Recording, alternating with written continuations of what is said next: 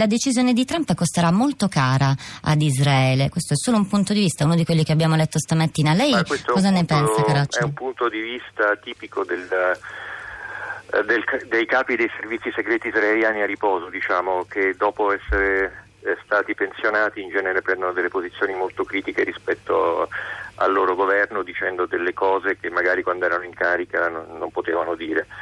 Ciò detto, io credo che la decisione di Trump sia dovuta essenzialmente alla sua gestione interna, nel senso che in questo modo lui ottiene da coloro che già lo avevano appoggiato nella sua prima campagna elettorale un sostegno, in particolare penso a Adelman e ad altri magnati di origine ebraica che avevano sostenuto Trump con, ottenendo in cambio la promessa che Trump avrebbe riconosciuto Gerusalemme come capitale dello Stato ebraico e avrebbe spostato la capitale. Adesso abbiamo il riconoscimento di Gerusalemme. Per lo spostamento dell'ambasciata nella nuova capitale bisognerà attendere probabilmente qualche anno. Certamente Trump non è in grado qualche di calcolare... Qualche anno, dice lei, Caracciolo? Sì, penso, penso di sì. Per eh, arrivare mh, a calcolare le conseguenze di, questo, di questa mossa, di questa scelta, probabilmente ci vorrebbero delle eh, menti geopolitiche un po' più fine di quelle che attualmente controllano la Casa Bianca. Eh, l'effetto simbolico comunque al di là del dato materiale è già fortissimo e naturalmente Israele ne dovrà pagare dei prezzi. Oltre alle, alle reazioni di, di Israele, Caracciolo, e alle ripercussioni eh, che può avere anche nei rapporti, insomma, l'altro, l'altro eh, luogo dove dobbiamo, dove dobbiamo guardare necessariamente è tutto il Medio Oriente, adesso l'Egitto, la Giordania, insomma lì già qualcuno si, si sta esprimendo, l'Arabia Saudita. Una decisione di questo tipo come influisce nelle relazioni già complesse con Beh, eh... il Medio Oriente?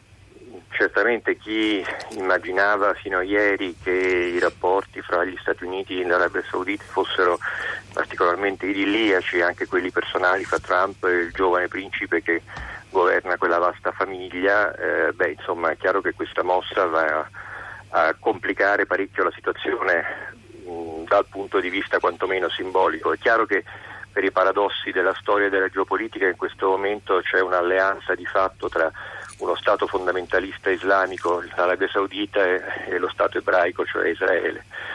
Ma poi è chiaro che al suo pubblico islamico e in generale al mondo islamico il custode della Mecca e Medina non può semplicemente accettare che Gerusalemme, che ha un valore così alto nella simbologia islamica, diventi la capitale dello Stato ebraico dal punto di vista anche formale, oltre che effettuale, sostanziale.